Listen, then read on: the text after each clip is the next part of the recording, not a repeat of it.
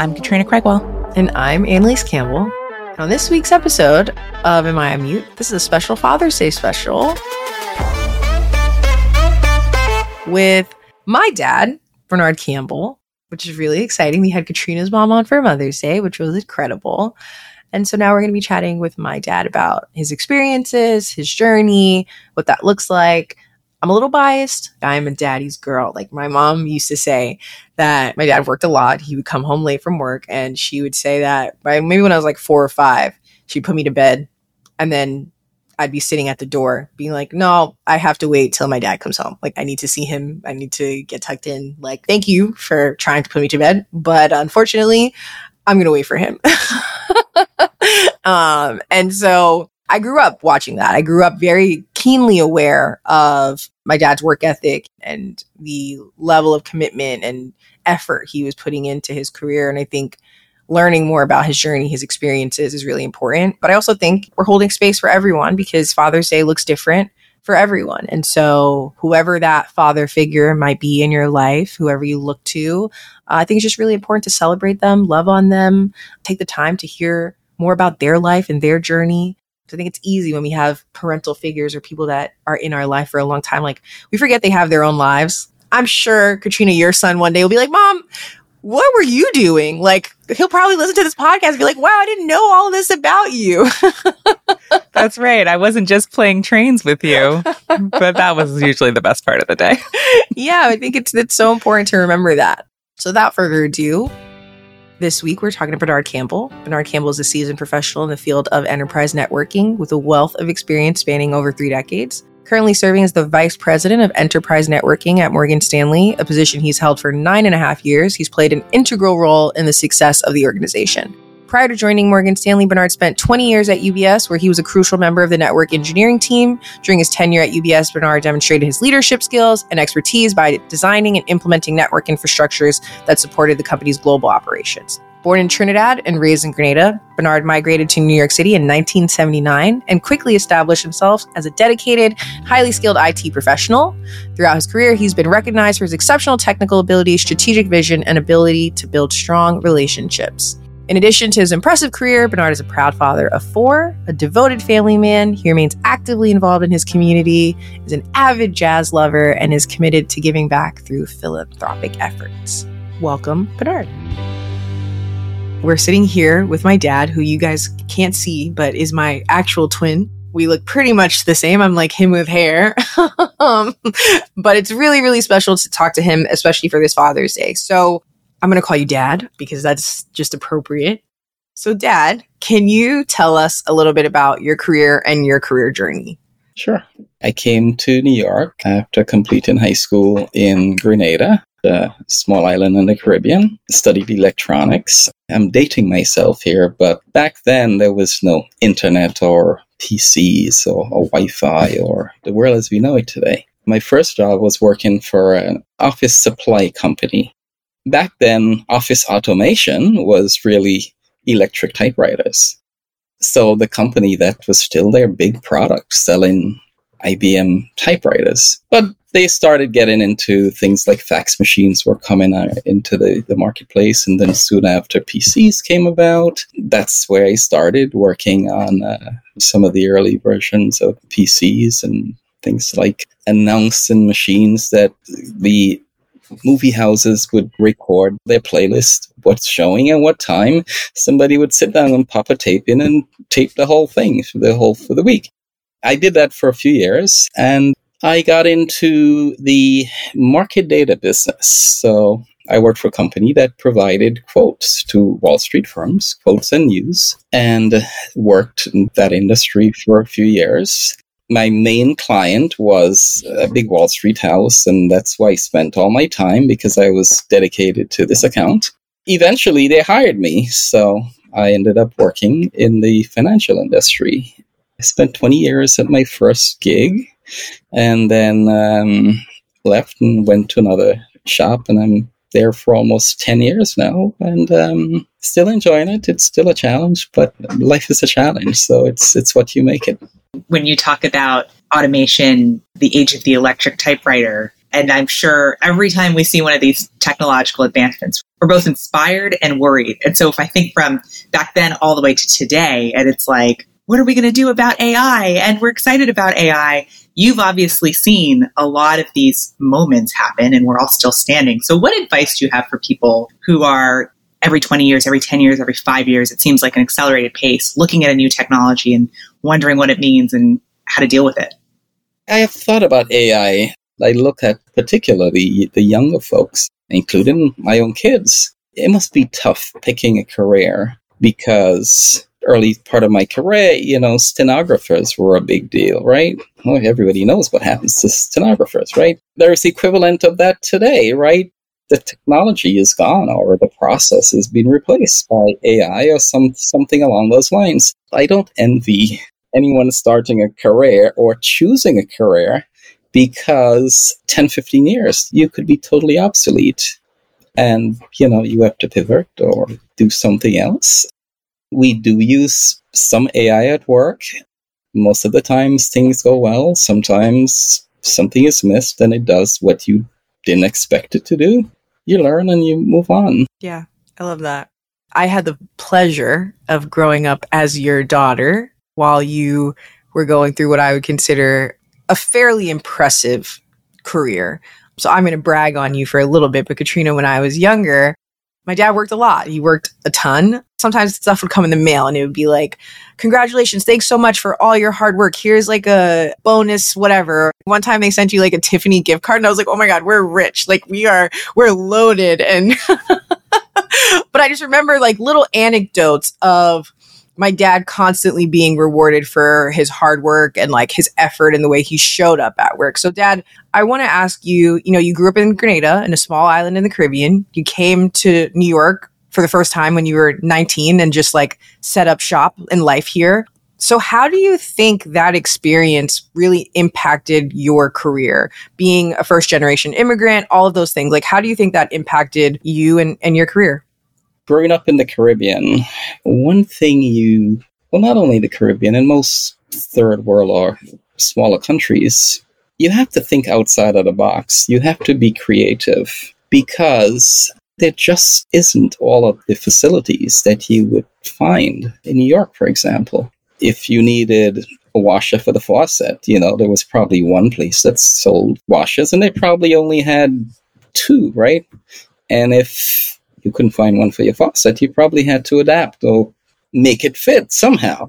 I think that spurred a lot of creativity in the way I look at things and the way I tackle problems. My grandfather was a carpenter. That's what he started doing. And he built a sawmill and went into business on his own.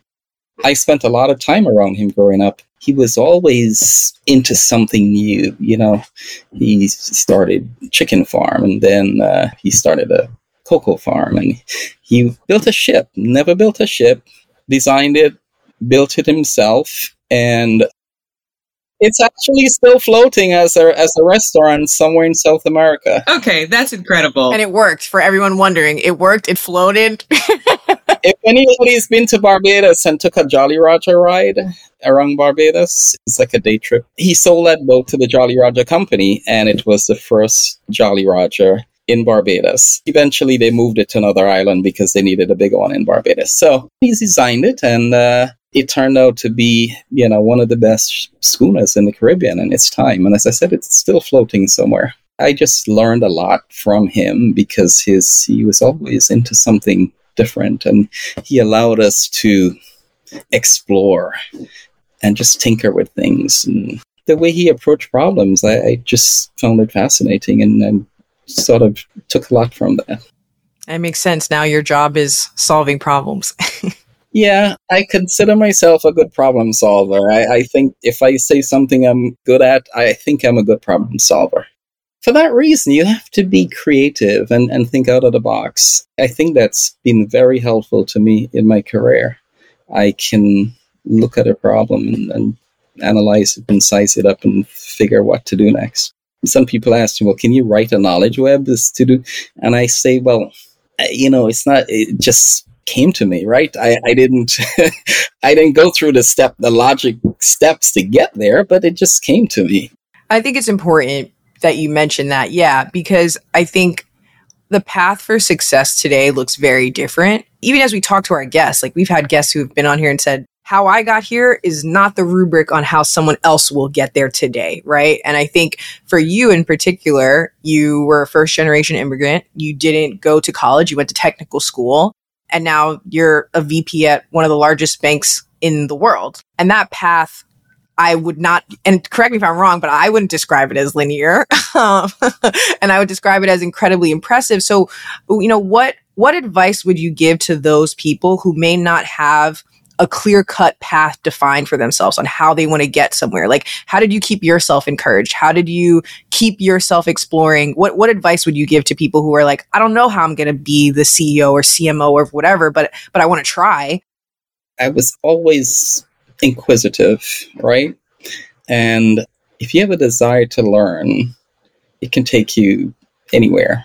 You know, it's funny, my mom used to say that I was so inquisitive that I would want to see what's inside an ant's stomach. That's how she described me at times. My sense of just being so inquisitive. You know, I've learned a lot just studying, just finding books to read. Now the internet has so much more. I'm self taught in lots of ways. I didn't go to college or study networking, but I took classes, learned a lot just on my own. Find something you like, learn as much as you can about it, and um, it'll pay off. You're speaking to this already and, and one of the things that we wanted to ask you is you know what you think has had the biggest impact on your work ethic and why and it's coming through kind of from the beginning but is there anything else that you would point to that inspires you? I always give it my best. I never look at the reward my reward is is self-driven okay so if i do something and i know i did it to the best of my abilities i feel good about it i'm not doing anything for reward per se. So that's how I look at it. Give it your best. You know, don't always expect a reward because it may disappoint you. But if your reward is self driven, you wouldn't disappoint yourself. That's the way I tend to look at things. That was great. And I feel like now it's such a, you know, it's a complicated time and it feels like it's hard to keep up and hard to get where you need to go. And it's such an important reminder to kind of try and like reground yourself. And the satisfaction for the work you do has to come from within you too. That's incredibly valuable. And the pride that you can take in the work that you're doing while you know some of the maybe more external rewards will come won't come or may come in a way that you didn't expect. But you should feel good about what you're doing all the way through. I love that Dad, you've mentioned during this episode, you've mentioned your grandfather, you've mentioned your mom, you've you've mentioned, you know, how your upbringing has had just a profound impact on you. And as I hear you talk about the behaviors that you modeled for us, I think, and I've talked about this on this podcast, you've had an incredible work ethic, one that I think is, it takes my breath away oftentimes when I think about how hard I saw you work, but also how little I heard you complain. And so I guess one of the things I want to ask you is, you know, what work ethic do you feel like was modeled for you? I got to see my grandparents in a very different light than you would have seen them as mom and dad. So, what do you think they modeled for you that really helped you be the person that you are today and show up and be so successful, especially at work? What do you think they modeled for you? My parents were always hardworking. My dad, he was always doing something. I, I mean, not only my parents, but from my grandparents as well. They they were very industrious and creative. You know, my grandfather as a young man went to Aruba. That's where he started his career. But he had the ambition and the drive to leave his family, his wife and his kids for a few years because he aspired to do bigger things. So yes, it was a sacrifice, but he did it. I'm sure paid off in, in later on. So I saw their work ethic and their effort from my parents as well. They were very hardworking folks. And so, yeah, it rolled onto me somehow. okay, Dad, what is the best piece of advice you have ever received? Be honest in dealing with people. I've always been true to my word. I would not beat around the bush. I think honesty is the best policy. It's worked for me. Nice, short, and sweet. So thank you for that. What I will say, because I do believe this is the moment to give people their flowers, anyone that has known me or has worked with me knows who you are because you've had such a profound impact on the way I view work, the way I think about work. I hope listeners can understand why I feel so strongly about the future of work after hearing you speak because some of the lessons I learned from you were around do things that you love. Like I, I distinctly remember growing up coming downstairs on like a Saturday morning and you have like printed out network maps and you're like going through it and trying to figure out how to solve a problem and you're really happy about it. Like you're excited. You're not i never remember you ever complaining or being like oh this is such a drag or i hate what i do. Like i always remember you approaching it with such a level of curiosity and excitement. And that is something that i am incredibly grateful for because i think it it shaped how I think about work, but also the workspace that I want to build for others and, and how I want people to feel at work. So I'm eternally grateful to you for a million things, but for the context of this podcast, I thank you for just being such a positive example of, of what work could and should look like and, and your commitment to making sure you modeled that behavior for all of us. So thank you. I love you. Yeah, you're welcome. Love you too. Obviously I'm biased. That's my dad. And I'm sure you can relate, Katrina, when you sit down and talk to your parent in this format. There are some takeaways when you hear your parent speak in not mom or dad way. That's really eye opening. Like for me, hearing the people that had an impact on him and them all being entrepreneurs, like I never thought about that, right? And like my dad isn't an entrepreneur, but knowing that those are the people that impacted his work ethic and that's what impacted my work ethic and now I am an entrepreneur, like I almost feel as like cliche as it sounds, like it's running through my veins, right? Like that's that's how I feel after listening to this conversation. I think there's a lot of I'm going to give my dad his flowers for this, but leaning into your background, leaning into what has made you you and using that as a strength versus viewing it as a downfall. Because my dad could have very easily been like, I didn't go to college. I didn't have a great education. I didn't go to a four year university. He could have easily, that could have been the narrative. Like that could have been what he stuck with. And who knows where he would have ended up. Right. But he was like, no, I really love the work that I'm doing. I'm super curious. I have a penchant for learning. So however I can get myself there is what I'll do. And that ended up being one of the things that propelled him and translated the most to me, my siblings, the people around him, the people he managed. I don't want to get emotional, but that is something that is just I'm, I'm really, really sitting with, and I think is so so important. And I'm I'm really grateful that I'll have this episode to cherish forever. It's a beautiful thing. It's a beautiful thing when we get to kind of tune into the things that made us who we are in a wonderful way and yeah, your dad may not have been an entrepreneur, but he was certainly entrepreneurial when you hear, listen to the stories. And certainly that's kind of passed down to you and your sisters in many different ways. You know, I love the moment when he talked about uh, needing to fix something and there was only one part or two parts, you only have what you have and then you need to figure it out. And I think in our work environments, certainly here in the US, in many cases, there's a lot of abundance and we kind of expect abundance, right? My budget should be bigger. My team should be bigger that's not the only way that the world works. And when I was at GE, Linda, the CMO there, Linda Boff used to talk about the opportunity of scarcity and that creates creativity and opportunities for creativity. And so it was clear with listening to your father that that was innate and such an amazing skill to have built over time.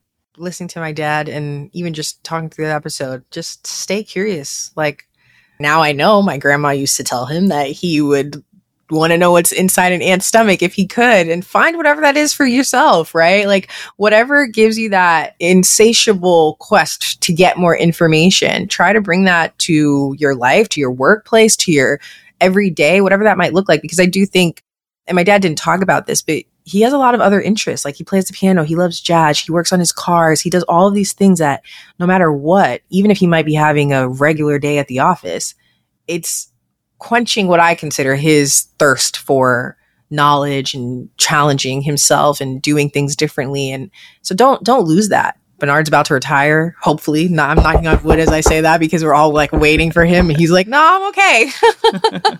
but I can't wait to see what he does with that free time. Like, what other interests and things will he explore? Because I think that's important. And it's important not to lose sight of that as we build careers and have families and raise children and all of those things. So, Dad, thank you so much. I love you. And it was so great to have you on this episode. Well, happy Father's Day to Bernard. Happy Father's Day to everyone out there. As always, thank you for listening to the podcast. If you're enjoying it, feel free to follow us on Spotify or Apple Podcasts or wherever you get your podcasts. And if you have any thoughts, questions, comments, concerns, feedback, please be sure to reach out to us at miunmute at gmail.com. We've been appreciating all of the wonderful feedback, suggestions, topics that we've been receiving from you all, and we really appreciate it. So stay tuned for next week's episode.